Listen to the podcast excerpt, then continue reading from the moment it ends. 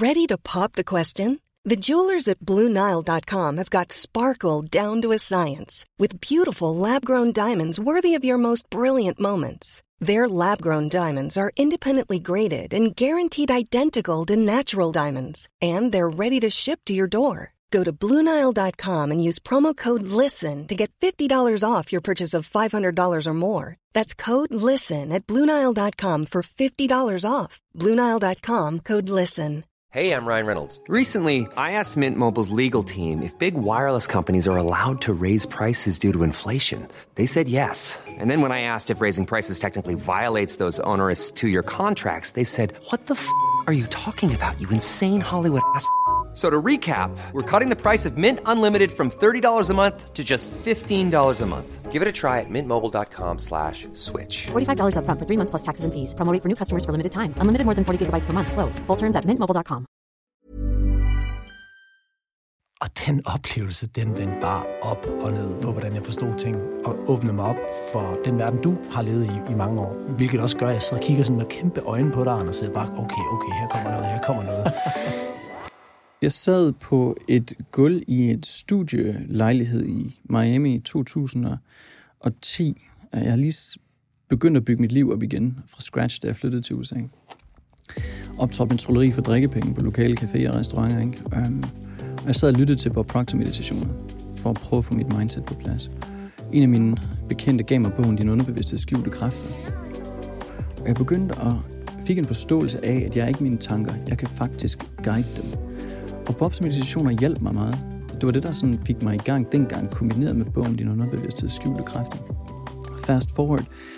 Jeg studerer, begynder, jeg oplever så stor en forandring i mit eget liv. Jeg går fra overliv for drikkepenge ved at optræde med trolleri, til at stå på femstjernede krydstogsskibe med et produktionshold, 13 dansere og 5 teknikere på, på et år, og tænkte, hvad pokker skete der? Altså, jeg vidste jo godt, det ikke var en tilfældighed. Jeg vidste jo godt, der ikke sad en gud deroppe og sagde, nu er der Anders' tur i Altså, jeg, jeg vidste, det havde et eller andet at gøre med min nye måde at tænke på, men jeg kunne ikke sådan helt forstå det. Så jeg blev besat af personlig udvikling, spiritualitet, kvantefysik, alt, hvad der kunne give mig en forståelse af mig. Og så fast forward, træder ud af underholdningsbranchen i 2015, tager en beslutning om, og vi dedikerer resten af mit liv til det, jeg havde fået en større forståelse af. Fordi jeg vidste, at jeg kunne hjælpe andre mennesker, lige så vel som jeg havde hjulpet mig selv. Og da jeg tog den beslutning, så sagde jeg, at jeg skal arbejde med den bedste i verden inden for personlig udvikling. Og det var i efteråret 2016. Og min partner og jeg boede stadigvæk i Las Vegas dengang. Han arbejdede på, øh, i Louis Vuitton på Bellagio. Det, øh, og havde til job, gad det. Um, og når, nytårsaftens dag siger han, jeg tager på arbejde i aften. Og det var sådan lidt underligt at høre ham sige det, fordi han kunne ikke lide sit arbejde. Så hvorfor tager du på arbejde? Jamen, fordi vi får travlt. Og i det øjeblik øh, sagde min intuition mig, tag ned og hent ham, men tag en, tag en time tidligere afsted. Og det gav jo ikke nogen mening. Så mit, min intuition begyndte at debattere mit intellekt. Altså, en time tidligere, Bellagio, nytårsaftens dag, mange mennesker. Men jeg tog ned, parkerede bilen, og, og gik en tur rundt i, i casinoet, ikke? og så løb jeg direkte ind i Bob. Altså, som i direkte ind i ham. Wow. På et travlt casino gulv, ikke? Og, tænkte, gud, det er Bob Proctor. Uh. Øhm, lille søndergyde, Anders, ikke? man skal ikke forstyrre mennesker osv. Så, så kommer Michael Jordans øh, det her quote op i mit baghoved, der siger, at du mister 100% af de skud, du ikke tager. Jeg tænkte, shit, okay, nu til at introducere mig selv, ikke? Sorry, Mr. Proctor, jeg hedder sådan og sådan. What do you do? Who are you? Som jeg laver illusioner nu, eller jeg lavede illusioner, jeg lavede magi og så videre, men nu vil jeg gerne lave det, du laver. Hmm. Illusioner og personlig udvikling, det har jeg aldrig hørt før. Frokost i morgen? Mm. Uh, mm-hmm. Frokost i morgen. Lad mig lige se min travle kalender, om jeg har tid. Yes, frokost i morgen. Så, så ringer han til mig 1. Øh, januar 2017, klokken 9 om morgenen. Oh, this is Mr. Proctor. Uh, this is Bob Proctor. I'm sorry. We have to move the appointment. Jeg sådan, hmm, Can you do it tomorrow at 8 a.m.? Så selvfølgelig. Så vi mødtes 2. januar 2017, og der sad vi over for hinanden på uh, en af de her lille restauranter ikke, på Bellagio. Og det blev starten på en, på en rejse, som, som jeg øh, aldrig turde have drømme om. Altså, han, han var den, der... Jeg har haft seks fantastiske mentorer indtil videre, men han var den, der virkelig fik det her startskud sat i gang med fantastisk materiale, inviterede mig til at holde mit indlæg på hans scener mange gange til hans live events, og kombinerede meget af hans grundmateriale med illusioner som er jo det, der gør os unik i dag. Det er det, der gør Real Magic Live til en unik oplevelse. Det er ikke et show, og det er ikke et seminar, men det er begge, fordi vi kombinerer begge verdener. Så vi bruger underholdning til at, som jeg siger, magi få medicinen til at smage lidt bedre. Så vi bruger underholdning og, og elementer er selvfølgelig konkrete værktøjer inden for personlig udvikling, som hjælper mennesker. Anders, tag mig lige tilbage til aftenen, så den 1. januar, hvor du så har fået et opkald fra Bob Proctor, mm-hmm. eller en sms, eller hvad du fik, hvor han siger, vi skal mødes i morgen. Ja. Hvad, hvad sker der i det døgn der, og hvordan forbereder du dig? Godt spørgsmål. Jeg følte, at jeg havde vundet universets lotteri. Altså her, jeg er lige trådt ud af underholdningsbranchen, har ikke en krone. Vi havde svært ved at betale husleje. Tingene fungerede absolut ikke imellem os. Jeg havde en blodprøve, der sagde, at jeg var syg. Og så møder jeg Bob, og han foreslår, at vi mødes til, til morgenmad. Jeg følte, at jeg havde vundet universets lotteri, og her bor vi i en by, der hedder Las Vegas, hvor hele verden kommer til for at gamble på alt andet end dem selv. Og her fik jeg en chance for at gamble på mig selv. Med, ja, den i hvert fald, der havde været i gang i længst tid i den her branche. Øhm, jeg kan huske, at jeg hoppede ind i min lille bulede Honda og kørte ud til øh, noget, der hedder, øh, det er sådan en stenopsætning uden for Las Vegas. Ej, jeg kan bare huske, at jeg, jeg fejrede det øjeblik. Det, sidder, det sad så dybt i mig. Altså, um, og sang og fejrede hele vejen ud af motorvejen, ikke? Og tilbage igen. Og min partner troede ikke på mig. Sådan, Bob Proctor, why would he meet with you? Dog, ja, tak for den. Altså, um, det, det ved jeg faktisk heller ikke, men det jeg så har kunne se i bagspejlet, det er, at Bob var en ekspert i at læse energi. Han kunne, han kunne læse mennesker som en åben bog. Og jeg tror, han, han kunne bare mærke en vis form for, for seriøsitet og brændende ønske i virkeligheden. Tog du et pitch med til ham? Altså, øh, var du sådan, nu, nu bliver jeg jo nødt til at være forberedt til fingerspidserne, fordi det her, ja. det er altså Jamen, jeg, jeg havde jo forberedt mig i så mange år i underholdningsbranchen. Jeg vidste bare ikke, at jeg havde gjort det. Jeg tror, nogle gange kan man sidde i en situation og tænke, hvorfor har jeg brugt så mange år på noget? Øh, den følelse havde jeg. Um, men jeg kunne se i bagspejlet, det havde bare forberedt mig til noget, noget endnu bedre. Øh, Bob stillede mig et spørgsmål, ingen mennesker havde stillet mig før i underholdningsbranchen. Han sagde, Anders, hvordan opfinder du en illusion?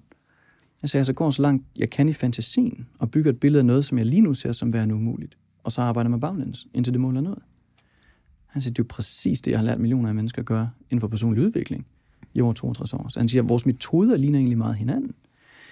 Øhm, og der, der, begyndte, der gav han mig noget hjemmearbejde i forhold til at sætte et program sammen og komme op med nogle metoder og nogle teknikker ud fra det, jeg havde lært i den branche, jeg havde været en del af. Men som han fik mig til at indse, med et skift i dit selvbillede, kan du gå effektivt fra en branche og meget effektivt til en anden, øh, ret gnidningsfrit faktisk. Og, og det var det, der skete. Wow til, til alle jer kære lyttere, så sidder jeg med åben mund og store øjne og bare kigger på, at Anders fortæller. Hvilken historie? Altså folk tror ikke, når jeg fortæller den, folk tror, jeg forkromer det, eller, eller gør det til noget, det ikke var, men det er virkelig så accurate, som jeg kan huske det. Altså, og det er også derfor, jeg, det, det øjeblik sidder så dybt. Ikke? Altså, når, når vi oplever noget med vores følelser, så sidder det fast. Og det var bare så stærkt et øjeblik. Øhm, og jeg vidste i det øjeblik, at vi kommer til at hjælpe millioner af mennesker, ligesom Bob havde gjort. Og, og fortsætte den øh, lineage med det materiale, som jo så går fra Bob til Earl Nightingale, som jo egentlig startede selvindustrien tilbage i 60'erne med hans optaget programmer og, og LP'er. Tilbage til Napoleon Hill, som skrev Tænk at blive rig. Tilbage til Andrew Carnegie. Så det er den lineage af materialet i virkeligheden. Så det har en vægt og en dybde, man bare ikke finder andre steder. Det var derfor, jeg var så taknemmelig. Fordi jeg vidste, at alt det Bob kunne give videre, og haft mulighed for at arbejde med ham intensivt, også en til en mange gange over de sidste fem år, prøvede at få så meget ud af hans sind, som jeg overhovedet kunne, imens han var her. Altså. Og fordi det materiale, han gav videre, var baseret på, på alle de andre menneskers fantastiske rejser, ikke? Så, så vidste jeg bare, at det er noget, som gør, at vi kan hjælpe. Um, altså, det er baseret på naturlov, og det gør, at vi kan hjælpe så mange flere um, fremadrettet. Så.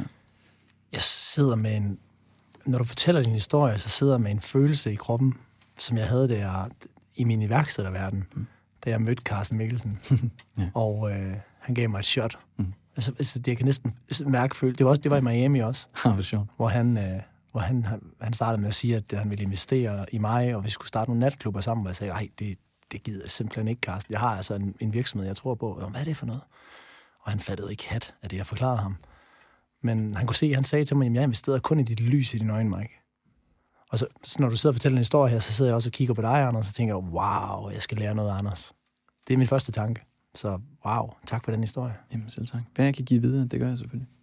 Og øhm, Anders, jeg vil præsentere dig lige om to sekunder, men jeg vil faktisk først lige prøve at dvæle lidt ved det, du snakker om, fordi jeg er jo historisk interesseret, jeg er humanist, det er en af mine ting, journalist, nørd, så når jeg kan suge viden til mig, så vil jeg gerne. Det er også derfor, vi har den her podcast mere.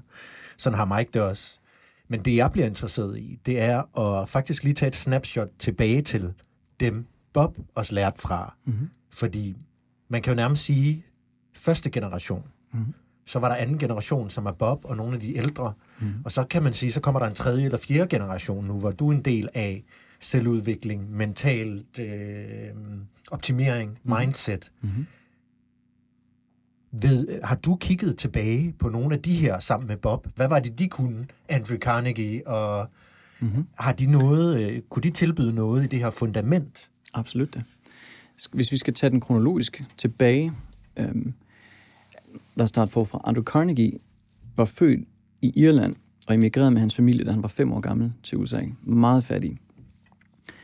Og endte med at tage fra igen som den rigeste mand i verden.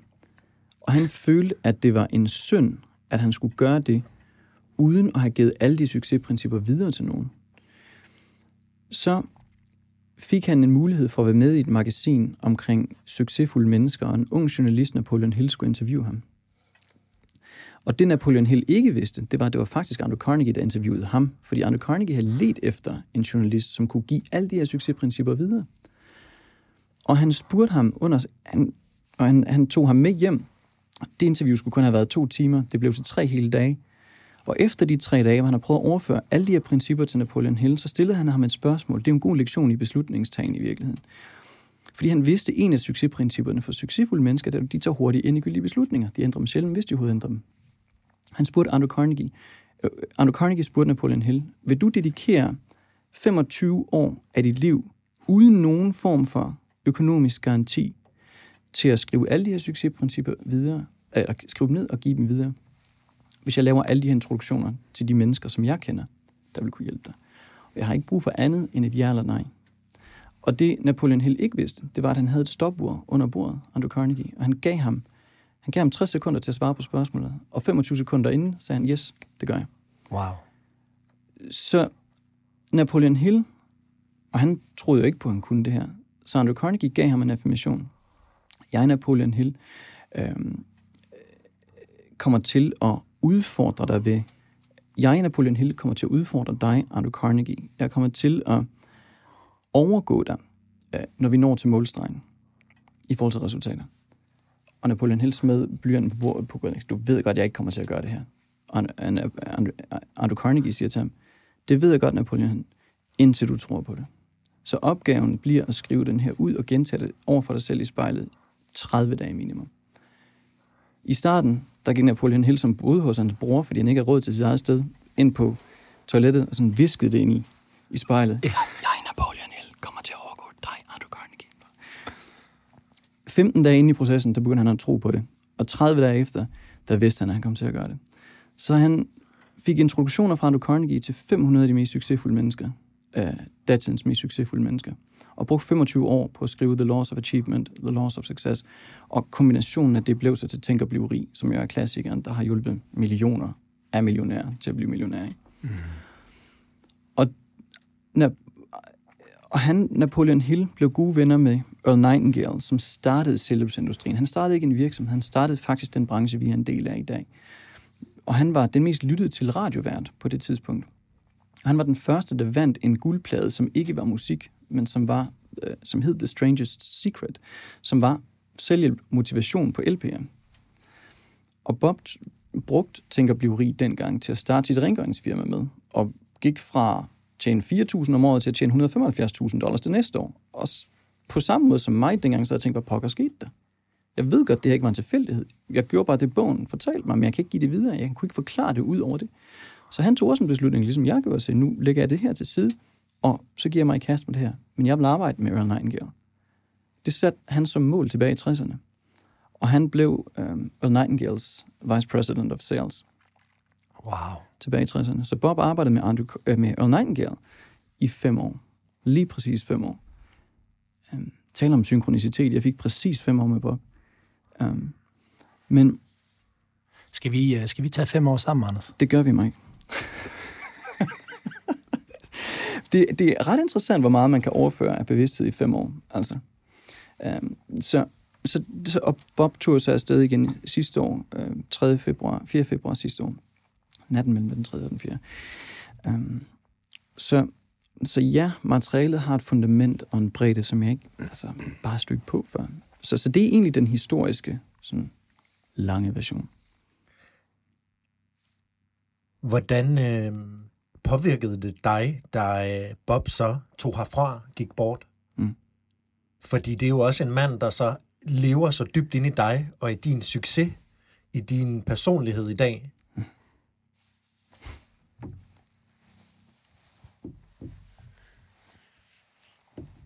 Nu viser Anders hans øh, baggrund på telefonen.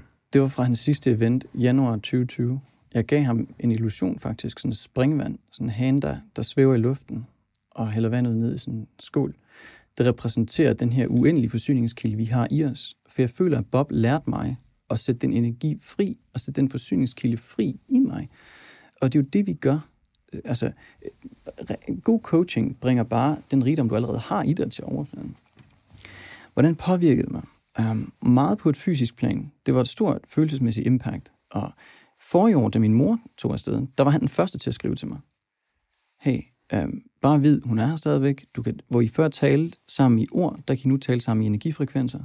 Sæt nogle intentioner, du kan mærke hendes svar. Gav mig sådan meget konkret sådan guidance på den, selvom det selvfølgelig var sorg, og man er påvirket af det. Men, men han hjalp mig igennem den sorgproces. Og meget af det har jeg taget med, da han så tog afsted. Han gav os faktisk noget hjemmearbejde, inden han tog afsted. Læs bogen uh, Dry Those Tears af Robert Russell. Den handler om sorg. Den handler om, hvordan du ændrer din perception af, hvad sorg i virkeligheden er. Um, og det gjorde rigtig meget. Selvom det påvirker mig meget, det gør det stadigvæk bare at tale om det. Jeg savner ham, for han var på mange måder en faderfigur, øh, som jeg kunne ringe til, når jeg havde sådan udfordringer. Han ringede til mig, hvis det var sådan, kunne se, at jeg var ude på et sidespor, ikke? og gav mig nogle ordentlige los bag nogle gange, når jeg havde brug for det. Ikke? Um, så jeg selvfølgelig savner ham, men, men, men jeg kan også mærke hans tilstedeværelse mere, end jeg nogensinde har kunnet før, via vores materialer og det, vi giver videre i dag. Så. Ja. Og man kan mærke, hvor meget det betyder for dig, for du bliver rørt, ikke? Altså, det sidder dybt i dig. Ja, helt klart. Altså, når, en person kommer ind i ens liv og hjælper en med at skabe så stor en transformation, man vil altid føle sig, ikke i gæld til personen, ikke, det er et forkert ord, men man, Taknemmelig. taknemmelig, dybt taknemmelig, mere end nogen, nogen måske kunne forstå. Altså for mange siger, Anders, ja, altså, hvorfor er du så følelsesmæssigt optaget? For det, det er svært at forklare.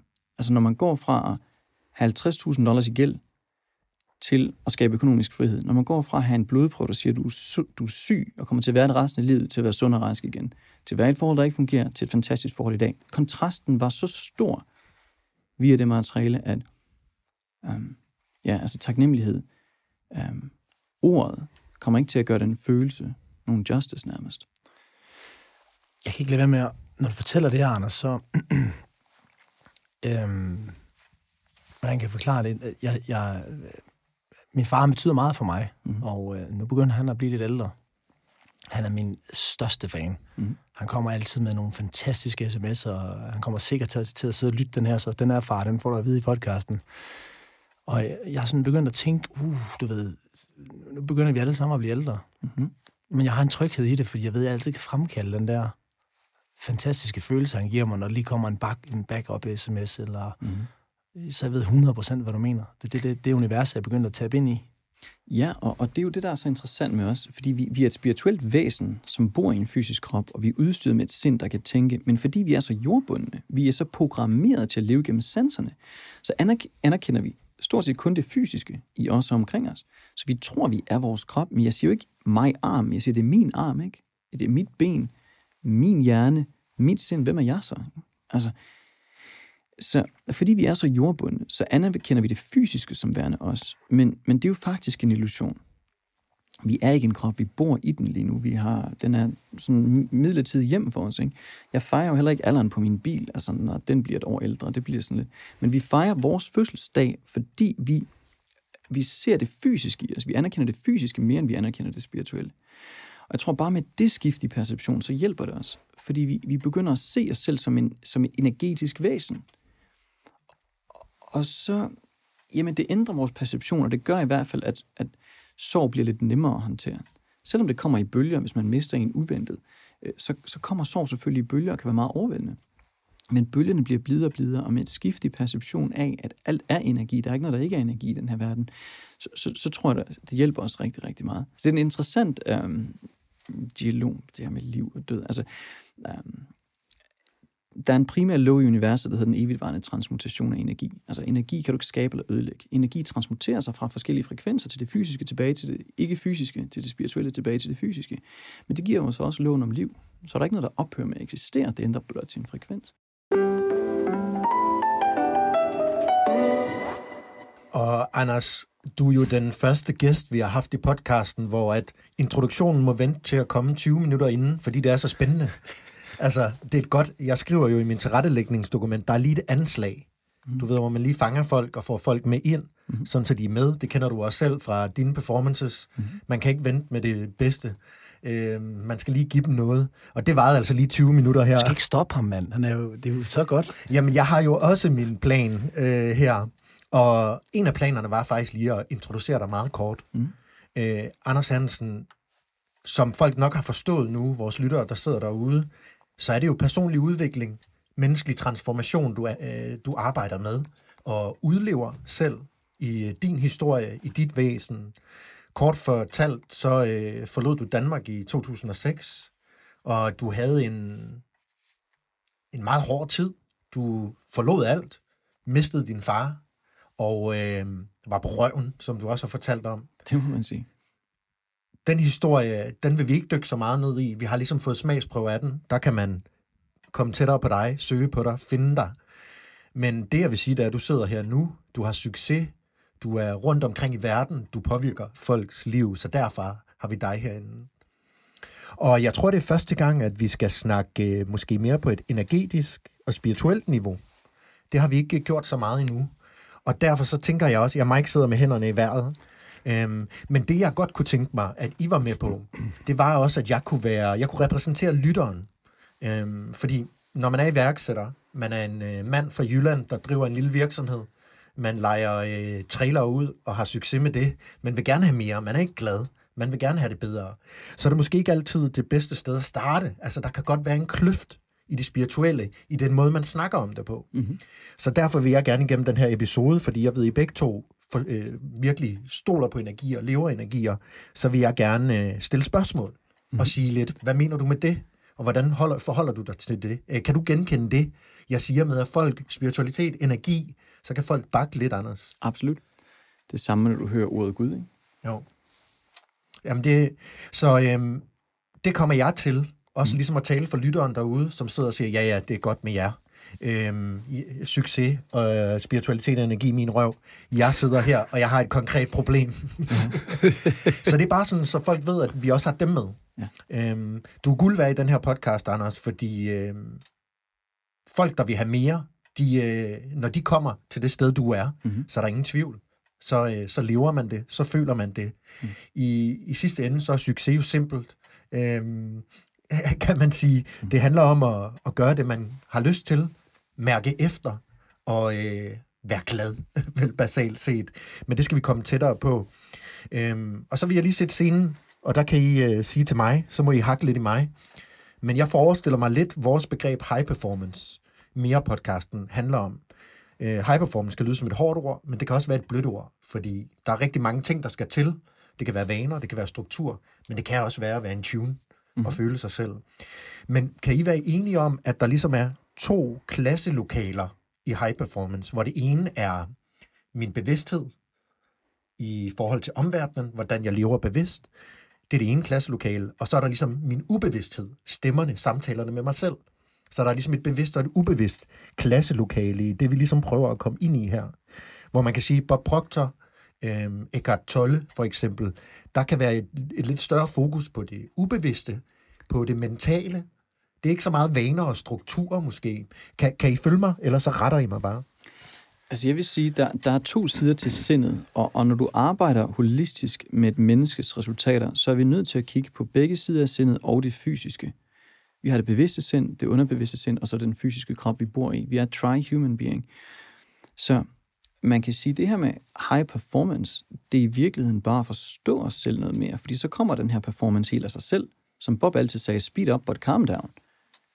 Altså, øh, og succes, den bedste definition, jeg har hørt, det er fra Earl Nightingale, som siger, at det er den progressive realisering af et værdigt ideal. Så at du står op hver dag og laver det, du elsker at lave, gå efter mål, du virkelig anser som værende dig værdigt, det er definitionen af det. Ikke? Så det er ikke engang at nå til. Det bliver bare sådan, det bliver lidt hyggeligt af det, ikke? Men, men øhm, ja, de to klasselokaler, du taler om, som jeg ser det i virkeligheden, de to sider af vores sind, det bevidste og det underbevidste. Ja. Så det er ikke enten eller, det er både og.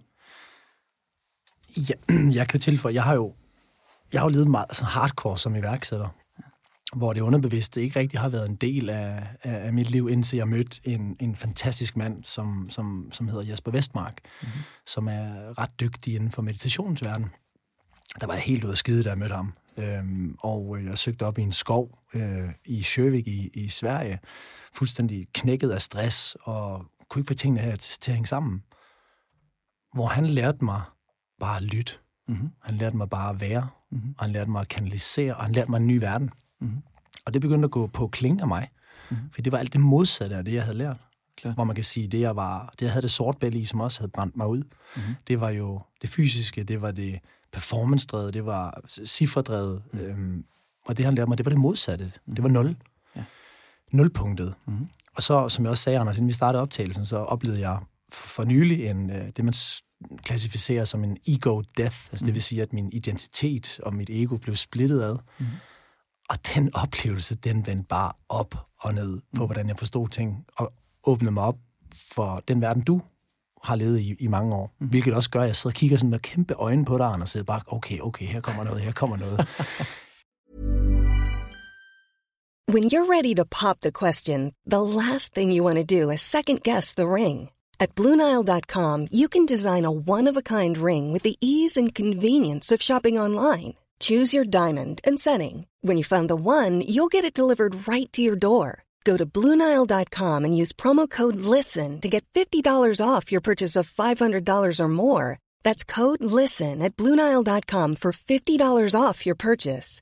Bluenile.com code LISTEN. Hey, I'm Ryan Reynolds. Recently, I asked Mint Mobile's legal team if big wireless companies are allowed to raise prices due to inflation. They said yes. And then when I asked if raising prices technically violates those onerous two year contracts, they said, What the f are you talking about, you insane Hollywood ass? So to recap, we're cutting the price of Mint Unlimited from $30 a month to just $15 a month. Give it a try at mintmobile.com slash switch. $45 up front for three months plus taxes and fees. Promo for new customers for limited time. Unlimited more than 40 gigabytes per month. Slows. Full terms at mintmobile.com. Hvis vi skal hoppe videre og sige, okay, der er noget med energi, der er noget med spiritualitet, der er noget med at mærke sig selv.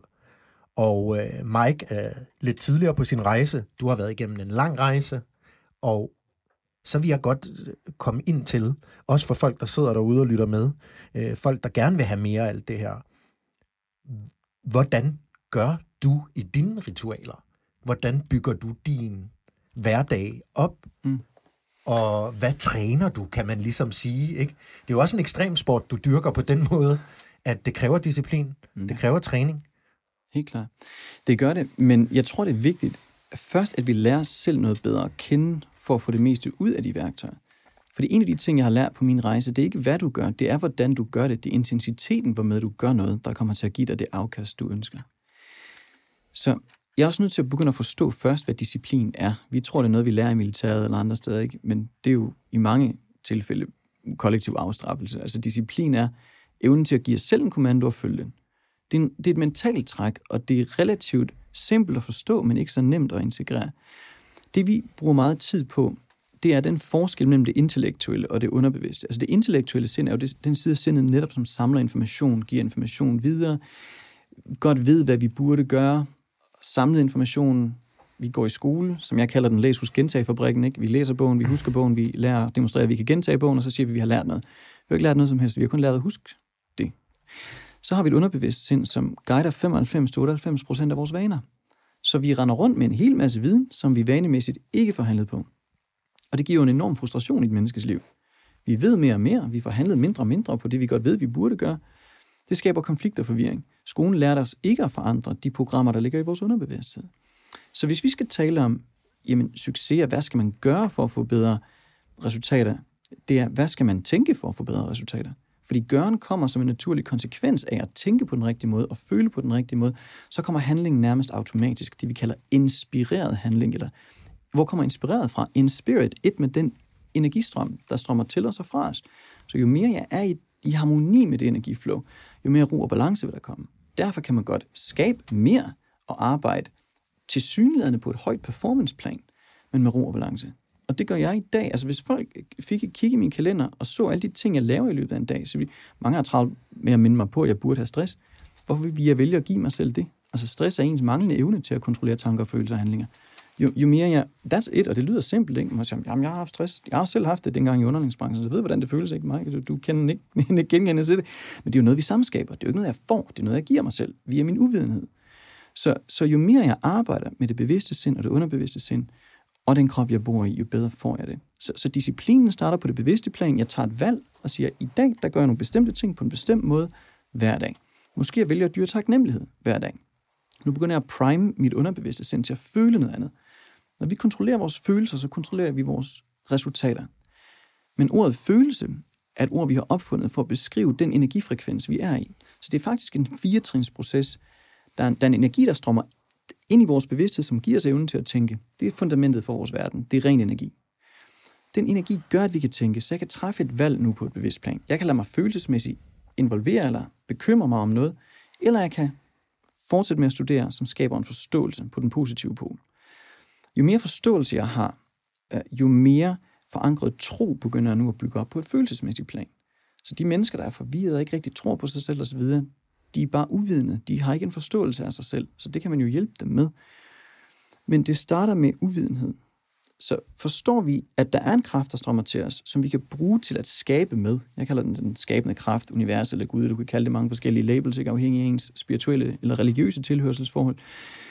Jo bedre vi bliver til at guide den kraft på et bevidst plan, til at acceptere eller afvise tanker og idéer, jo, jo bedre får vi det følelsesmæssigt. Så når folk øh, siger, jamen du burde være stresset, eller noget andet, eller oh, økonomien, hvad nu med energipriser? Hvis du vælger at tage del i det, så skal du være velkommen. Jeg vælger ikke at tage del i det følelsesmæssigt i hvert fald. Når jeg ikke tager del i det følelsesmæssigt, så påvirker det mig ikke på samme måde. Hvordan vælger man det fra? Du afviser tanken lige med det samme. Når den kommer ind i din bevidsthed siger, tusind tak for din uh, mening, uh, den er meget værdsat, og så skruer jeg op for blusset i forhold til dyb taknemmelighed for det, jeg har, og det, der er på vej ind i mit liv. Fordi taknemmelighed overskriver alle negative former for følelser. Du kan ikke være taknemmelig og dybt frustreret samtidig. Og frygt og tro kræver begge, at vi tror på noget, vi ikke kan se. Altså det er polare modsætninger. Lån om polaritet er også en primær lov i universet. Du kan ikke have det negative uden det positive. Men. Så, så, så, så den taknemmelighed gør, at du bliver nu følelsesmæssigt forankret i det, du ønsker, og det der er på vej ind i dit liv, selvom du ikke kan se det med sanserne endnu. Men du ved, det er på vej, fordi det er jo også bare energi. Men det er jo, må jeg lige hurtigt? Nej. Vi slås om Anders. er du vant til det, Anders? Jamen, ja, men, jamen, Det sker. Mig lige. Det er Stop. mig. okay. Fordi der, var- jeg fik bare lige en åbenbaring. Jeg øh, er historiefortæller og øh, visuel, meget konceptuel. Yes. Og jeg har nogle gange manglet i forhold til netop at forstå det her med energi, spiritualitet. Anders tager lige en kuglepen og vil skrive noget, og får lige en bog der. Ej, den her podcast må gerne tage tre timer. Fordi du er visuel, det er vi alle sammen. Vi tænker i billeder. Vi tænker ikke i ord, vi tænker i billeder. Det her diagram tegnede Bob for mig på en lille serviet, da vi mødtes første gang. Fordi vi tænker i billeder, så har vi brug for et billede for at få en fuldendt forståelse. Hvis du spørger de fleste mennesker, hvordan deres sind ser ud, så vil de sige, mm, grå masse af hjerne, jeg ved ikke helt. Hjernen er ikke sindet. Sindet er en aktivitet. Hjernen tilhører kroppen, men sindet udtrykker sig via kroppen. Men hvis ikke vi har et billede af, hvordan sindet fungerer, så er der forvirring. Og hvis der er forvirring indenfor, så er der forvirring udenfor. De her diagram blev lavet af en kiropraktor i 1934, Dr. Thurman Fleet, som fandt ud af, som indså, at vi behandler symptomer i folks liv. Inden for hel- helbred behandler vi folks symptomer i deres liv, i deres virksomheder. Det meste af deres symptombehandling, fordi vi ikke forstår, hvordan sindet fungerer. Så nu, nu tegner jeg det her diagram for at give os en mere fuldendt forståelse. Det er ikke sådan, det er rent fysisk, men det er sådan, sindet fungerer. Den store cirkel er sindet. Den lille cirkel er kroppen. Og sindet er delt i to. Vi har det bevidste sind her, og så har vi det underbevidste sind her, og så har vi den fysiske krop, vi bor i. Og det er altså en stor cirkel, der er delt i to, mm-hmm. og nedenunder den store cirkel, der er tegnet en streg ned til en lille cirkel. Og øh, det er kroppen. Det er kroppen. Sindet er proportionelt meget større end kroppen. Sindet guider kroppen hele tiden. Men nu begynder vi at have en forståelse, fordi vi tænker i billeder. Så hver eneste gang, vi tænker på os selv, bør vi tænke på det her diagram. Hver eneste gang, vi ser det her diagram, bør vi tænke på os selv. Så bliver vi bedre til at guide den energi, som strømmer ind i vores bevidsthed. Og jeg kan nu vælge, om det skal være en negativ energi, eller mig følelsesmæssigt involvere i, eller om det skal være en positiv. Men det er det, det frie valg, der ligger her på det bevidste plan, som netop afgør, hvordan vi kommer til at føle os. Så det er et, og så er det, og nu ved jeg ikke lige, hvordan man skriver to, omvendt, men det ved du selv lige Mike. for Mike. Total. Total, tak. Og så det er følelserne, den følelsesmæssige side af sindet. Tænk over det. Ordet følelse er et ord, vi har opfundet for at beskrive vores bevidsthed om den fysiske energifrekvens, vi er i. Fordi den følelse her ændrer frekvensen øh, i vores krop. Og det kender man jo, hvis man øh, har en dårlig følelse, så bliver alt øh, lort og Lige præcis. ked af det, og verden er grå. Lige præcis. Og, og når vi taler om energi, og, og der, der er en primær lov også, der hedder lov om energifrekvenser. Altså alt er energi. Der er ikke noget, der ikke er energi. Men vi som mennesker har den mentale frihed, at vi kan vælge. Altså, dyreriget, vi er omgivet af, kan jo ikke vælge deres energifrekvens. Tager du et, et, et øh, agern og putter det i jorden, det kan kun blive til et egetræ. Fordi det agern indeholder en energifrekvens, som udgør et agern, som tiltrækker, som gør, at når det bliver plantet i jorden, tiltrækker alle de partikler, der er i harmoni med det agern, for at det kan blive til et egetræ. Det bliver ikke til roser ved et uheld. Men, men vi har muligheden for at ændre vores energifrekvens. Vi kan rent faktisk afgøre den frekvens, vi er i. Og det kan man jo måle og tage billeder af. Og Anders, må jeg tegne noget? Fordi det var da faktisk det, jeg kom fra, og nu kommer der sådan lægmanden ind her og tegner på din tegning, ikke? Nede i børnehaven, så var du blevet sur, men jeg håber, hvis man havde gjort det, ikke? Sådan havde makket på din tegning. Men det var faktisk det, jeg kom fra. Det var, at det her det er sindssygt godt. Det er visuelt. Jeg forstår det. Præcis. Det ubevidste sind er stort. Mm-hmm. Det, er, det er den store kraft. Det er det, der leder dig. Præcis. Men jeg tænkte, nogle gange så kan jeg mangle. Det kan jeg jo godt forstå at hernede af kroppen, den er lille, og mm. den mhm. gør, hvad sindet siger. Men min tanke var det her med, at herinde, mm. der kom det her store redskab. Nu ved jeg ikke, nu tegner jeg en ting mellem de to øh, bolde, mm. og det var taknemmelighed som redskab. Præcis.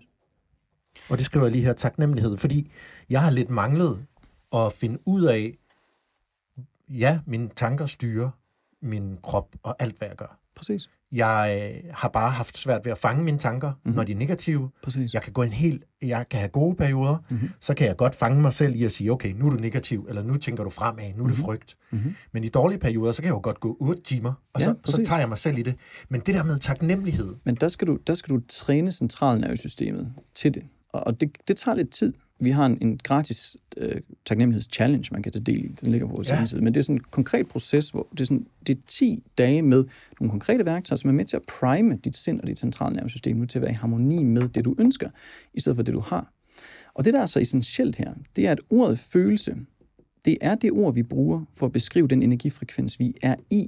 Så min følelsesmæssige tilstand afgør ikke kun, hvordan jeg handler, ikke kun, hvordan den, den fysiske krop handler og skaber resultater, uh, whoops, resultater, men, men også den energifrekvens, jeg er i. Fordi jeg kan kun tiltrække det, jeg er et match med energetisk.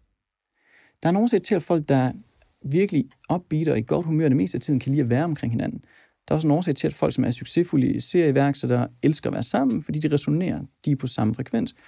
Folk, der kan lide at brokse og ikke har det, ligger og padler rundt i offergryden det meste af tiden, kan ikke lide at være sammen med sådan andre mennesker, der er positive. Der er energi, der er en mismatch i energi. Så vi kan kun tiltrække det, vi er. Så, så den her proces gør, at du øh, ikke kun tager kontrollen tilbage over dit sind, men du afgør sandelig også, hvad der kommer ind i dit liv. Øh, hvor de fleste iværksættere netop begår fejlen. De ved godt, hvad de burde gøre. De har samlet informationen her, så påtvinger de sig selv en forandret adfærd her. Men det gamle program i underbevidstheden, selvbilledet, er ikke forandret. Den følelsesmæssige tilstand er ikke forandret. Der er ikke kongruens mellem de to sider af sindet. Mm. Det bevidste sind vil den her vej, det underbevidste sind vil den her vej. Det skaber forvirring og konflikt i det fysiske hylster, og så siger vi, nu har personen stress, og vi taler om det, som om det er en hovedårsag. Det er det ikke. Det er et symptom. Hovedårsagen er ubevidsthed omkring det frie valg. Fuck, det er spændende. okay. Så for lige at, prøve at gøre det konkret, så vil jeg gerne bruge en case, hvis vi må. Må jeg det, Jonas? Ja, endelig. Okay. Vi elsker cases. Jeg har en kæreste, som jeg elsker alt på jorden. Hun er, hun er simpelthen så dejlig. Øhm, og hun har jo nogle udfordringer for tiden. Hun er ramt ind i en kæmpe angst, bekymring, stress mm. øhm, omkring hendes liv. Hun sad derude, inden vi gik ind i studiet, og fortalte mig, at det, det bumler og bamler for hende lige nu, og øh, hun ved ikke, hvad hun skal gøre. Hvad hedder hun? Hun hedder Brenda. Brenda. Ja. Øhm, og hvor, hvor kan hun for eksempel starte, hvis hun nu... Altså, det, er jo, det, er jo, det er jo et stort spørgsmål, altså, det ved jeg godt. Det er det. Men hun er et sted, hvor, hvor hun virkelig ikke har konkurrence, som du siger, mellem de her to niveauer. Hun skal Og Anders tegner igen. Det elsker vi. Ja. få, få hende til at gå ind og så tage del i vores Gratitude Challenge. Den er fuldkommen gratis. Hun får en konkrete værktøjer. Hun, det, det vil hjælpe hende med at guide hendes, hendes sind. Ja. Det er et godt udgangspunkt. Lad os tage et dybere kig på det her. Vi har den negative pol her, og vi har den positive pol her. Der er en polaritet til alt, det ved vi, det er en primær lov. Der, der er to sider til alt. Intet i det her univers kan eksistere uden to sider. Så jeg beskriver lige igen. Anders har tegnet den samme figur med den store øh, bold, eller den store cirkel, Yes. i den ene ende, og så den lille cirkel, som er kroppen nede i den anden ende. Altså kroppen og bevidstheden igen, Præcis. plus minus i den ene side, øh, og, eller plus i den ene og minus i den anden. Præcis. Og nu tager vi hele kaskadeeffekten herned af. Nu, nu starter vi med, vi, igen, vi ved, at vi har et frit valg på et bevidst plan. Der var en, kub- øh, en psykiater, faktisk, der hedder Viktor Frankl, som i 2. verdenskrig øh, endte i en tysk koncentrationslejr, og op, opnåede, eller indså, oplevede, Man search for meaning. Man Search for Meaning, så at hele hans familie blev udryddet for, for øjnene af ham ikke. Og det sidste, han havde tilbage, som han konkluderede, var hans evne til at tænke frit. Der var ingen, der kunne tvinge ham til at tænke på noget, han ikke selv havde valgt. Og det er jo en stor idé. Så vi render rundt med så meget frihed mentalt på et bevidst plan, og den kan vi begynde at bruge, gøre mere brug af. Øhm, Hvis ikke vi gør det, så leder det til tvivl og bekymring på et bevidst plan. Tvivl og bekymring. Det er uvidenhed, tvivl og bekymring. Hvis jeg tvivler og bekymrer mig længe nok, så bliver det til en følelse, vi kalder frygt. Den her frygt, den skal udtrykkes, og, og den følelsesmæssige side af sindet kan kun udtrykke sig via, via kroppen, via det fysiske. Det er energi igen. Energi udtrykker sig via det polar modsatte, det fysiske. Ikke? Det er altid ovenfra og ned. Øhm, så den her frygt skal udtrykkes i det fysiske. Og hvordan gør den det? Den bliver udtrykt i angst. Angst kan du nu begynde at måle på et fysisk plan. Du kan kold, øh, koldsved og kilden og ondt i maven osv. Men angst er jo ikke noget, vi slår op på Facebook. Det er jo ikke noget, vi går og praler med. Det er noget, vi undertrykker. Vi, vi udtrykker det ikke. Vi undertrykker det. Vi sætter en prop i, og så holder vi det inde. Hvis jeg bliver der længe nok, så bliver det til det, vi kalder depression. Det taler vi også om værende en hovedårsag. Han eller hun har depression. Ja, det har de, men, men hovedårsagen er ubevidsthed omkring deres sind. Den her depression øh, bliver til, hvis vi underholder den længe nok, bliver til, til fysisk sygdom. Kan gøre det i hvert fald meget hurtigt. Oh, det skulle vist være mellem. Der skulle stå S der. Ja. Øh, og det, det leder til resultater, man absolut ikke ønsker. Så lad os nu tage et kig på den positive pol. Hvad er det modsatte af tvivl og bekymring? Det er studier og forståelse. Ja, nu skriver jeg lige S her. Plus Du må gerne vente den om at skrive fra din side, hvis det er Plus nemmere. forståelse. Jamen, det er okay. Studie og forståelse. Jo mere jeg studerer de her ting, jo mere jeg begynder at forstå mit sind, jo mere forståelse giver det mig. Mm. Jo mere bevidsthed giver det mig. Nu er jeg bevidst om, at jeg sidder og underholder en idé, der faktisk ikke gavner mig. Øh, der kommer en recession. Det er måske muligt. Vælger jeg tage del i den? Nej, det gør jeg ikke. Jeg skaber min egen økonomi. Det kunne være en konklusion, man drager, ikke? Jo mere jeg studerer, jo mere jeg forstår, jo mere tro giver det mig. Men det er ikke blind tro. Det er ikke øh, bare tænk positivt, så skal det hele nok gå. Det, det er en, en tro, der er forankret i en dybere forståelse af, hvordan mit sind fungerer. Og nu begynder jeg ikke at lade mig guide af, hvad der sker udenfor. 2, 3, 4, 5. Det er de fem fysiske sanser her, som er forbundet til det, det bevidste sind. Jeg begynder ikke at lade, jeg lader mig ikke guide længere af det fysiske, som jeg måske gjorde før. Jeg lader mig nu guide af en indre forståelse. Jeg begynder at arbejde med mine mentale værktøjer. Vi har seks mentale værktøjer, som ligger i det bevidste sind. Men den her frygt og den her tro, det er begge følelsesmæssige tilstande, som er polare modsætninger. De kræver begge, at vi tror på noget, vi ikke kan se. Den her forankrede tro skal også udtrykkes i kroppen. Den bliver ikke udtrykt i angst, den bliver udtrykt i velbefindende. Du kan se det, når et menneske har forankret tro på sig selv, de har et stærkt selvbillede. Det er lige meget, hvad de står midt i, men du kan bare mærke det på dem. Der er ro og balance, fordi de ser noget, andre ikke kan se lige nu, men de ser det. Det ved du som iværksætter, mig. Mm. Du ser noget, som kun du kan se. Ja. Den her forankrede tro, kan du, du kan se det på en kilometers afstand. Øhm, den er udtrykt i velbefindende. Den her, det her velbefindende bliver ikke undertrykt, som angst gør. Velbefindende bliver udtrykt. Du udtrykker det til omverdenen. Du kan se det på lang afstand. Øhm, det leder ikke til depression, det leder til acceleration. Tingene begynder at gå hurtigere. Det begynder at gå godt. Øhm, og, og det leder ikke til, til, til sygdom, det leder selvfølgelig til, uh, til vækst. Mm. Øh, og så begynder tingene at gå i den rigtige retning. Ikke? Men det starter alt sammen her med Ja. det frie vand. Så det, du beskriver med Brenda, det er, det, det er noget her, hun er sådan måske følelsesmæssigt forankret i noget, der ikke gavner hende, bekymret omkring nogle ting. Det kan måske endda begynde at måles på et fysisk plan. Det var, det var, det var hvor, jeg kunne, hvor jeg var, da jeg startede. Mm, det kan det. Det var angsten. Angst, ja, og brrr, Ja. bekymring osv. Um, men, men det Bob lærte mig, det var at kontrollere det her flow af energi, som strømmer ind i det bevidste sind, ikke? via de mentale værktøjer. Ja, og jeg vil gerne lige beskrive den ned efter, fordi hvis man kigger på minussiden, så står der så bevidst og ubevidst helt i toppen. Og hvis der ikke er kontrol der, hvis man ikke forstår det, mm-hmm. så bliver det til frygt. Længere nede, endnu dybere, så bliver frygten til angst. Angsten kan blive til depression, og depression bliver til øh, sygdom, fysisk sygdom. Og øhm, det er jo meget visuelt, det er meget tydeligt, og det er meget logisk. Præcis. Og jeg vil bare lige øh, tage fat i, når jeg netop siger logisk, Mhm. mm-hmm. så øh, Viktor Frankl, som du nævner, mm-hmm. han var jo også helt hardcore neurolog Yes. og psykolog. Mhm. Mm-hmm. Og han øh, har været med til at opfinde en øh, psykoanalyse-type, der hedder logoterapi, Mhm. Ja. som er meget anerkendt i dag. Så det er også bare lige for at sige, når man sidder og lytter med og sådan noget, det her, det er jo også helt basal neurologi. Præcis. Altså, det er hjernen. Det er det. Og, og det her, fordi du sagde, at du er meget sådan visuel. Du har brug for noget visuelt for at få en fuld en forståelse. Det er derfor, det her er så effektivt. Fordi det har vi som mennesker. Det er også derfor, vi bruger illusioner til Real Magic Live. Ikke for, jo, magien er selvfølgelig sjov og underholdende, men det er lige så meget for at illustrere koncepterne, sådan, så det visuelt giver os noget at forholde os til. Anders Hansen, nu har vi snakket om den her taknemmelighed. Øh, Jeg får lyst til at sige taknemmelighed som skjold, taknemmelighed som løftestok. Mm-hmm. Jeg har lyst til at tage min taknemmeligheds-t-shirt på, for ligesom at minde mig selv om det. Mm-hmm. At taknemmelighed, det kan være det værktøj, jeg har brug for mm-hmm. at træne. Og så er mit spørgsmål så, hvordan træner man sin taknemmelighed? Helt klart. Det kommer tilbage til mental disciplin og accountability. Det er så godt, at de gør det sammen. Fordi du begynder at bygge en vane op. Hvis ikke, du har, hvis ikke du aktivt går i gang med at bygge en vane op omkring det, du ønsker, så ubevidst bygger du vaner op omkring det modsatte, ikke? det vi ikke ønsker.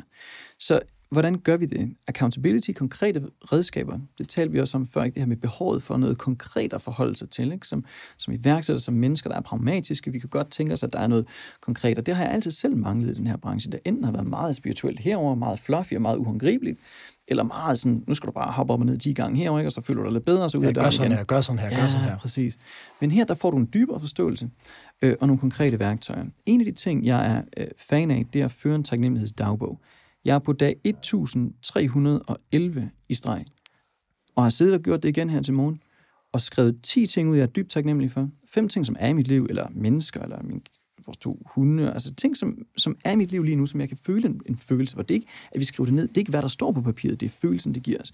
Så fem ting, der er i mit liv, og så overfører jeg den følelse til noget, der er på vej ind i mit liv, så har, har med mit mål at gøre. Og nu gør du noget, som, så vidt vi ved, ikke andre dyrearter på jorden kan gøre. Du bliver nu følelsesmæssigt forankret i noget, som kun din fantasi kan se. Det vil sige, du træner dit, din, din krop neurologisk, kemisk til at føle noget andet. Du skaber en form for følelsesmæssig afhængighed nu. Altså, det her med offerrollen, det er en følelse, af kemikalieafhængighed. Altså, vi, kan, vi er fysisk, fysisk afhængige af at føle på en bestemt måde. Vi kan kalde det øh, en masse forskellige ting og diagnoser osv., men det er paradigmer i underbevidstheden, der er løbet løbsk i mange tilfælde. Så via de her teknikker, der træner vi øh, vores, vores system til at føle noget andet, øh, som, som vi nogle gange kun kan se med, med vores fantasi. Så det gør, at du, du, du ændrer din optik på verden. Det er aldrig et situationsproblem, det er et perceptionsproblem. For eksempel, de, hmm. situationen er sådan her, du kan da godt se, det er sådan, jamen, der er et mentalt værktøj, der hedder perception, fordi jeg nu sidder og forankrer mig i det negative. Og hvad betyder perception? Jamen, det er et mentalt værktøj. Så vi har, vi har seks mentale værktøjer. Vi har fantasi, vilje, perception, resonemang, intuition og hukommelse.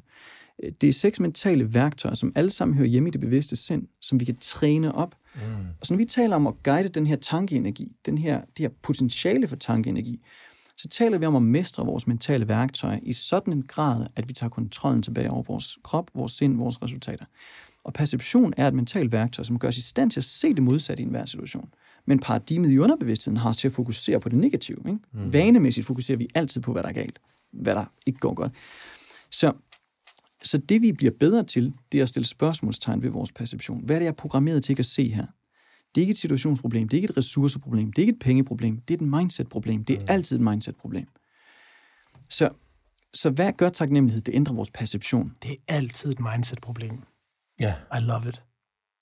Det er aldrig et ressourceproblem. Faktisk, men ressourcerne er, det er ikke sådan, og nej, nej, nej, det er det ikke. På det fysiske plan er det ikke sådan her, fordi mindsetet har ikke været i harmoni med det indtil videre. Ikke? Og vi kan give alle årsager til ressourcer, til regeringer, til alt muligt omkring os. Eller vi kan tage fuld og komplet ansvar og sige, resultaterne er blot. De er hverken negative eller positive. De er bare, som de er. Men de er, hvor de er, for de har tænkt, som jeg har tænkt. Mm. Så det er ikke et ressourceproblem. Der, vi lever i den, de rigeste samfund, vi nogensinde har haft, ikke? og folk tror stadigvæk, de er fattige. Fattigdom er tillært. Præcis.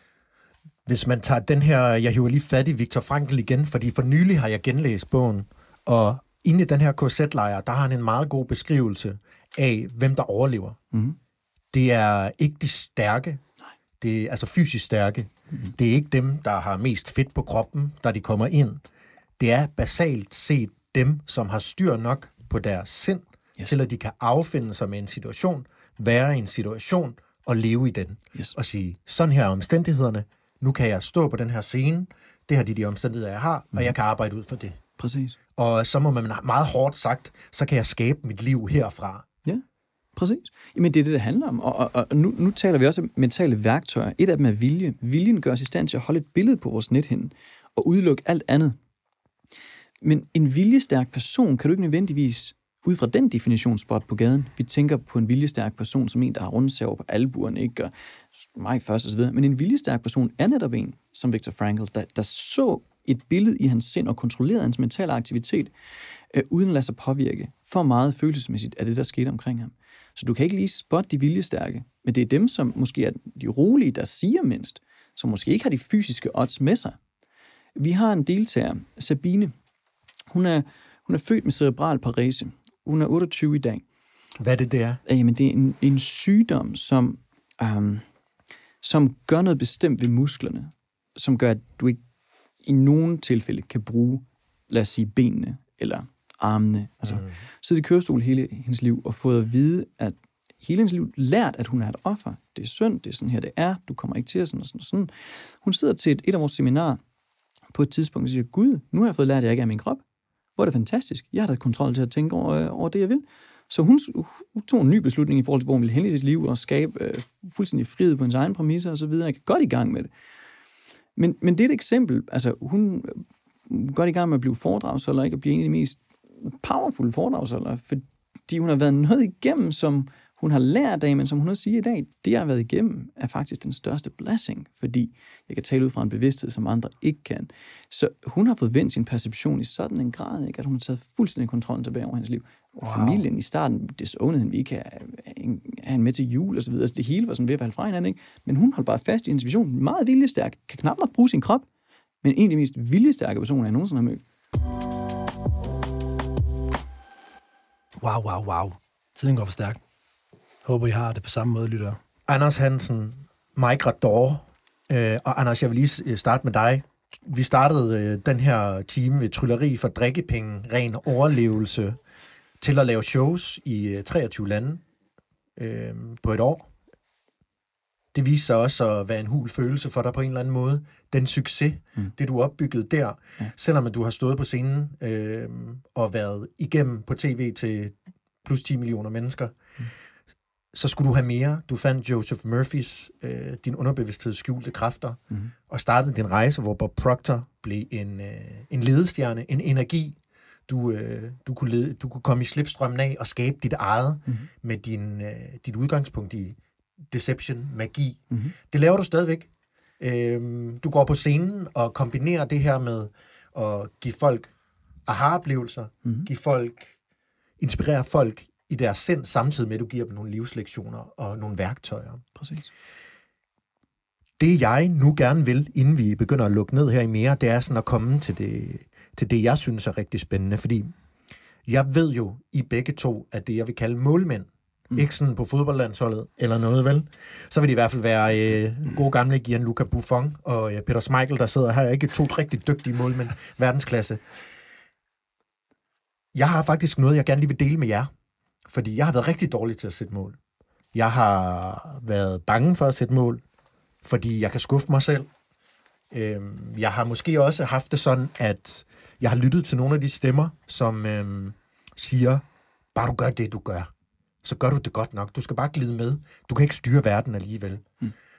Og øhm, jeg tror, den kombination af at være bange for at skulle leve op til sig selv, og leve op til samfundet, og kigge på andre, der har succes, og så kunne sætte, så kunne sætte og kigge på sin mål og sige, du sgu en fiasko, du nåede ikke din mål. Men fordi jeg har arbejdet sammen med Mike nu i to måneder, så jeg var nede og besøge Mike i øh, Marbella.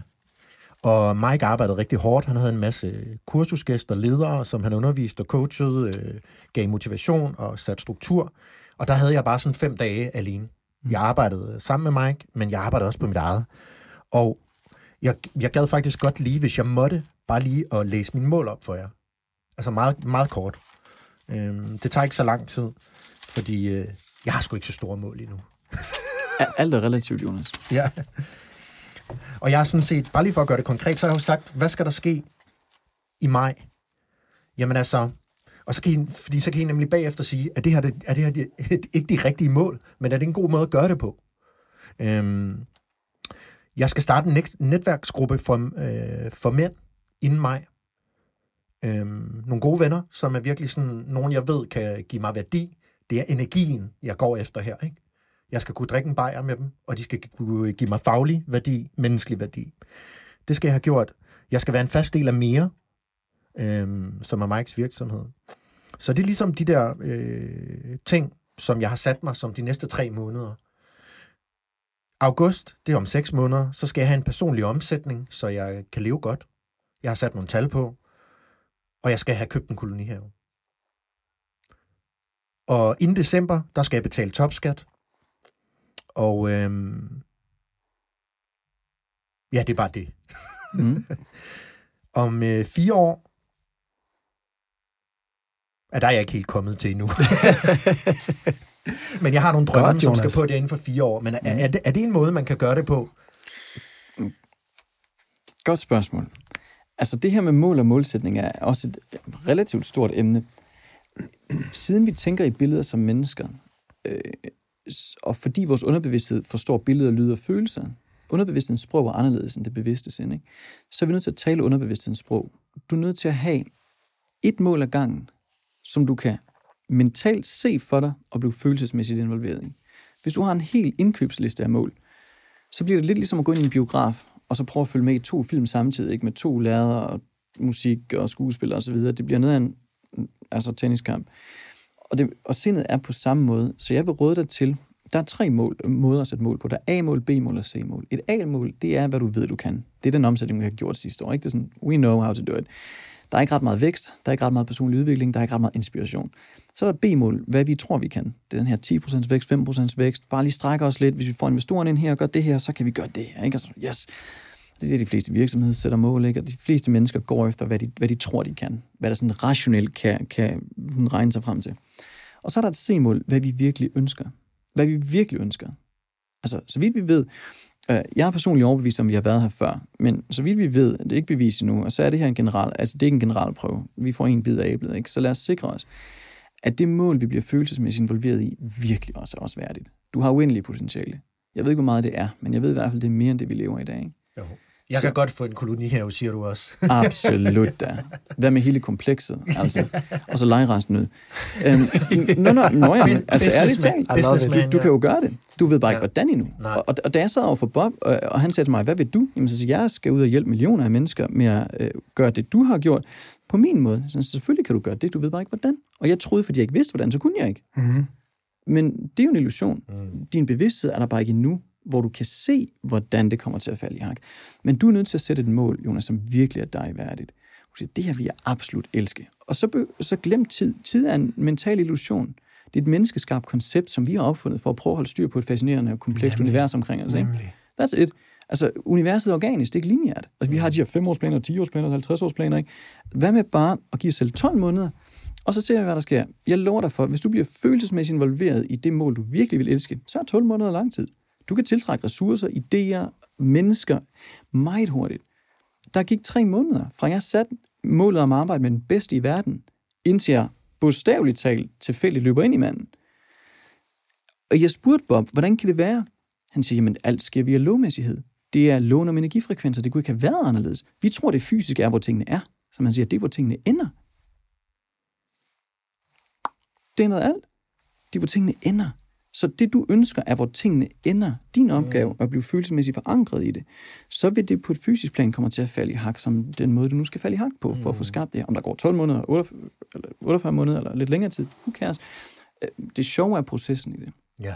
Så jeg vil råde dig til at have et mål, som du absolut vil elske, og så også indse, at der er mange bevidsthedsniveauer undervejs, som udgør mange af de andre mål, som nogen vil kalde delmål, ikke? som jeg bare kalder bevidsthedsniveauer, som du kommer til at nå under ja. alle omstændigheder. Så, så have et mål, sikkert at det virkelig er dig værdigt, øh, og så er du godt på vej. Det her det er super interessant, fordi jeg opererer rigtig godt inden for A og B. Klart, det er vi programmeret til. Øhm, Hvad er det, siger du igen? A og B? Nej, men det, er- for eksempel så, øhm, øhm, øh, jeg arbejder meget med mål, og jeg visualiserer også, øhm, men jeg gør det kun til B. Mhm. Og det, er, når du Anders siger det, så kan jeg godt mærke det, at det, det, jeg har ikke gået til C. Og hvad var C for eksempel? Men C, det der ja, ultimativt er, så ultimativt, hvad som er mig værdigt. Mm-hmm. Og det, når, jeg, når, når Anders siger det, så sidder jeg også og siger, at jeg, altså, jeg vil ud og hjælpe 100 millioner mennesker. Det, er sådan, det, det kalder de mig. Mhm. Uh, og det er jo mit C-mål. Men det kan jeg også mærke, at min bevidste hjerne, den bokser med og siger, ah, det kan du ikke. Mm-hmm. Det kommer du aldrig til. Klar. Engelsk, øh, pff, det, ved, det, så kører den. Klart. Så, så, så det her, det er super interessant. Men, men det er sådan, alting bliver skabt på. Du kan skabe et kvantespring. Jeg lavede min årlige omsætning om til min månedlige omsætning på 11 måneder. Altså, Bob sagde, hvad vil du? Jamen, så jeg vil tjene nogle flere penge. Hvad med din måned- årlige omsætning om til din månedlige? Det kan man ikke. Okay, du behøver ikke at tro på det lige nu. Bare gør præcis, som jeg fortæller dig. Jeg troede ikke på det. Men jeg lånte hans tro på mig. Og det var nok. Jamen, så gør jeg præcis, hvad du fortæller mig, Anders. Gør det. Du siger bare, grig bare. Nej, jeg, jeg griner, fordi at bare jeg bare... jeg, Det er jeg, så, så laver vi en opfølgning, så ringer jeg til Anders om 12 måneder. Jamen det, jeg griner jo kun, fordi at jeg er glad og ser dig med blod på tanden. Inspireret. Det, jamen, jeg, Det er glædesegrin. Og det handler jo ikke engang om målet. Målet er bare en vækstmekanisme i virkeligheden. Fordi alt enten vækster eller tilintetgøres i det her univers. Der er ikke noget, der står stille. Så vi sætter ikke målet for at nå det. Vi sætter bare målet for at holde os i vækst, for at frigive mere af det potentiale, vi besidder. Det er faktisk derfor, vi sætter målet. Ikke? Livet bliver lidt mere hyggeligt, og vi kan give lidt mere, når vi når der til.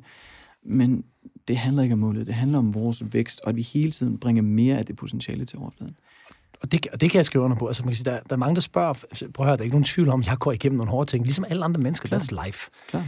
Men for, fordi jeg har været så fokuseret på min A- og B-mål, lad os bare sige det det, og mm. selvfølgelig også kommet lidt mere ind i den spirituelle, spirituelle verden. Mm. Jeg vågner sgu altid op med håb. Mm. Jeg vågner altid op med en god frekvens. Jeg vågner altid op, og jeg kan mærke det. Jeg kan mærke det. Jeg kan mærke det. Mm.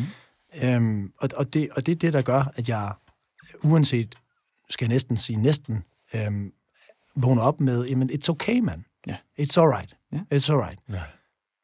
Og jeg vil bare lige sige, at da vi gik ned på gaden på vej herover til at skulle mødes med dig og lave podcast i dag, så øh, Mike er jo sådan en vandfald. Mike øh, kommunikerer meget og har masser af energi og masser af idéer, og jeg elsker det. Og han siger på et tidspunkt til mig, mm, da vi er på vej over vejen, at sådan, Jonas, det er for første gang, siden jeg startede Minto i min start 20'er, at jeg har så meget blod på tanden. Mm. Og det er altså en mand, der har startet en virksomhed som, øh, og været founder i en virksomhed, som er næsten 3 milliarder hver i dag. Omsætter for 3 milliarder. Omsætter for 3 milliarder i dag. Mm. Så det er altså... Øh, det er også en slags blod, var. ja. har en lugter blod. Jamen, det er så godt. Altså, men det er jo også det. Altså, det brændende ønske, det, det er jo det, er det, der frigør energi. De fleste spørger, hvor får energien fra? De tror, den kommer fra ja, kaffe eller noget andet. Ikke? Så det giver selvfølgelig et lille boost, men, men altså, vi er jo ikke andet end energi. Så det her brændende ønske, som er forankret i underbevidstheden, gør bare, at vi frigiver mere af det.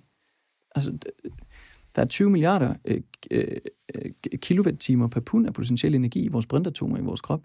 Så hvis vi, hvis vi kunne tage al den energi og udnytte den, så ville vi være 85 milliarder dollars værd, hvis vi tog den energi og omsatte den på energimarkedet. Ikke? Og de fleste siger, hvor, hvor skal jeg få energien fra? Ikke? Vi frigiver den, vi, vi får den ikke. Og jo mere vi er følelsesmæssigt forankret det, vi ønsker, det vi elsker, det vi, altså, så frigør vi bare mere og mere af det naturligt. Og det er jo bare, når folk siger, jeg har ikke nogen energi, så er det faktisk et symptom. Det første, vi må spørge os selv, hvad er det, jeg er følelsesmæssigt involveret i? Fordi hvis jeg er følelsesmæssigt involveret i noget negativt, det er først, altså det suger energien ud, ikke? Så,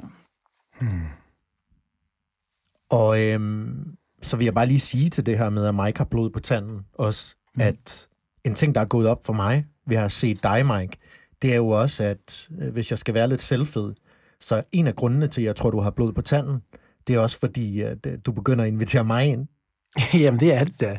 Der, altså, der, der, der, der er ikke noget bedre i min verden, end at være sammen med et menneske, man virkelig elsker. Øhm, og, og, og, og så, så vil jeg også være ærlig at sige, der er en inderlig lyst i mig mm. til at se Jonas vokse. Mm. Inderlig lyst. Ja. Og, og, det, og det, det giver mig ekstra blod på tanden. Men, men det er jo kendetegnet ved en god leder. Altså en, en middelmodig leder har travlt med at få, få folk omkring sig til at se dem som en god leder. Ikke? De ekstraordinære gode ledere, de har travlt med at få folk til at tænke godt omkring sig selv. Mm. Altså, ja. Helt klart. Ja. Jeg vil øhm, lukke den her podcast ned. Vi vil lukke den her podcast ned, Mike Rador, med et, øh, et spørgsmål, som ligesom kan få lov til at fede øh, os ud, indtil øh, vi så siger farvel. Øhm, og Anders, det spørgsmål er til dig. Der, hvor du er nu, mm-hmm. Hvad er dit mål? Hvor jeg er nu, er ingenting sammenlignet med, hvor vi er på vej hen. Det er helt sikkert. Jeg deler ikke min mål offentligt, uh, men, uh, men det har med at påvirke millioner af mennesker at gøre. Uh, og vi er på vej ud nu igen i et internationalt marked med Real Magic Live, som jo i dag er et prisvindende koncept, og det kommer vi til at skrue for bluser for. Ej, hvor er det fedt. Mm. Jeg glæder mig til at følge med. Ja, i lige måde. Anders Hansen, tusind tak, fordi du vil være med i øh, mere og dele dit mindset, dit blueprint, dit liv med os i forhold til at blive den bedste version af sig selv, high performer, på tværs af livets mange akser. Og tusind tak. Uh, Anders kom, kom ind, og så gav han en fantastisk flot kuglepen, lige når han kom ind, som er, hvis jeg kigger på den, det er jo en, en, en statue af rang at sidde med i hånden, så den glæder jeg mig også til at sidde og skrive en masse noter med på. Så tak for den, Anders. Selv tak, og tak for invitationen. Det har været virkelig, virkelig uh, rart og indsigtsfuldt.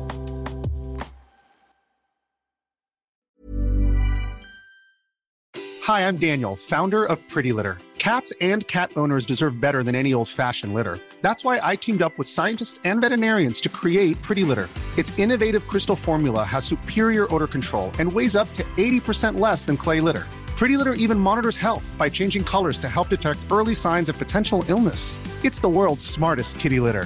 Go to prettylitter.com and use code ACAST for 20% off your first order and a free cat toy. Terms and conditions apply. See site for details. Mom deserves the best, and there's no better place to shop for Mother's Day than Whole Foods Market. They're your destination for unbeatable savings, from premium gifts to show-stopping flowers and irresistible desserts. Start by saving 33% with Prime on all body care and candles. Then get a 15-stem bunch of tulips for just $9.99 each with Prime. Round out Mom's menu with festive rosé, irresistible berry chantilly cake, and more special treats. Come celebrate Mother's Day at Whole Foods Market.